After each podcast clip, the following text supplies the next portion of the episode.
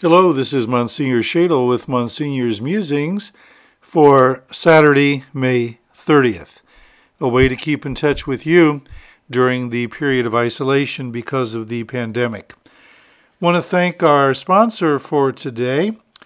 It's the Rusty Bucket, a neighborhood watering hole, if you will. It's on 86 just east of Ditch Road. Uh, give them a call, carry out, see if they're dining in.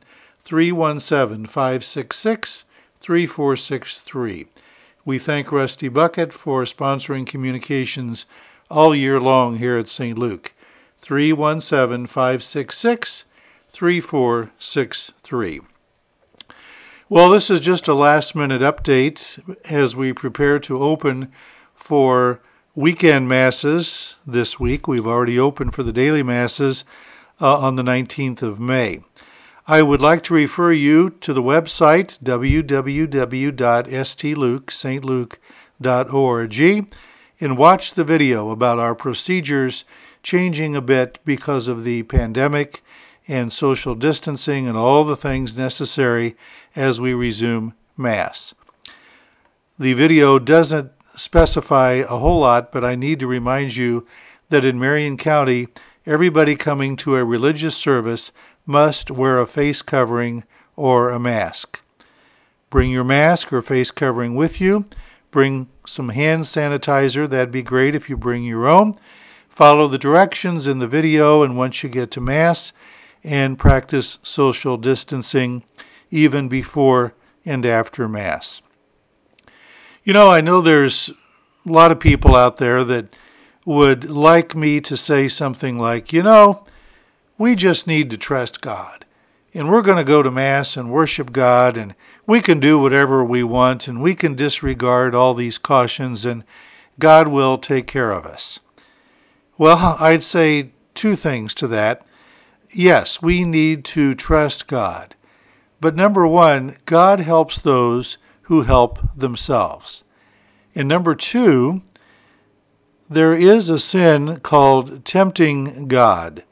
It's like when the devil tempted our Lord in the desert when Jesus was fasting 40 days before his public ministry. You know, the devil kept saying, Hey, if you are God, do this or do that. And we can sometimes tempt God. Hey, if you're really God, you need to do this for me. Well, that's not exactly the way it works. God gave us a brain and common sense. He wants us to trust Him, but as I said, God helps those who help themselves. You know, I'm like many of you. The thing I really don't like is this business of having to wear a mask. I think it's a little bit over the top, but you know what? I need to get over it. People that are more skilled in protecting other people, I have to listen to them whether I like it or not. I have to listen to authority, just as I expect people to listen to my authority as a pastor in my parish. So, no, I don't like the mask either. I don't like some other things, but I just need to get over it. I need to realize that we're a heck of a lot further than we were two months ago.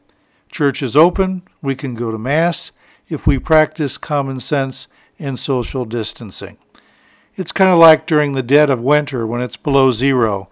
If I would say, you know, I'm not going to wear a coat and a hat when I walk over from the rectory to church, I don't care if it's freezing. God will protect me. That doesn't make a whole lot of sense, and I'm not using my God given brain and common sense.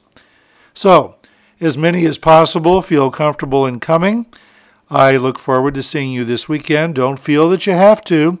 Remember, we are dispensed from the obligation to attend Sunday Mass by our Indiana bishops through August 15th.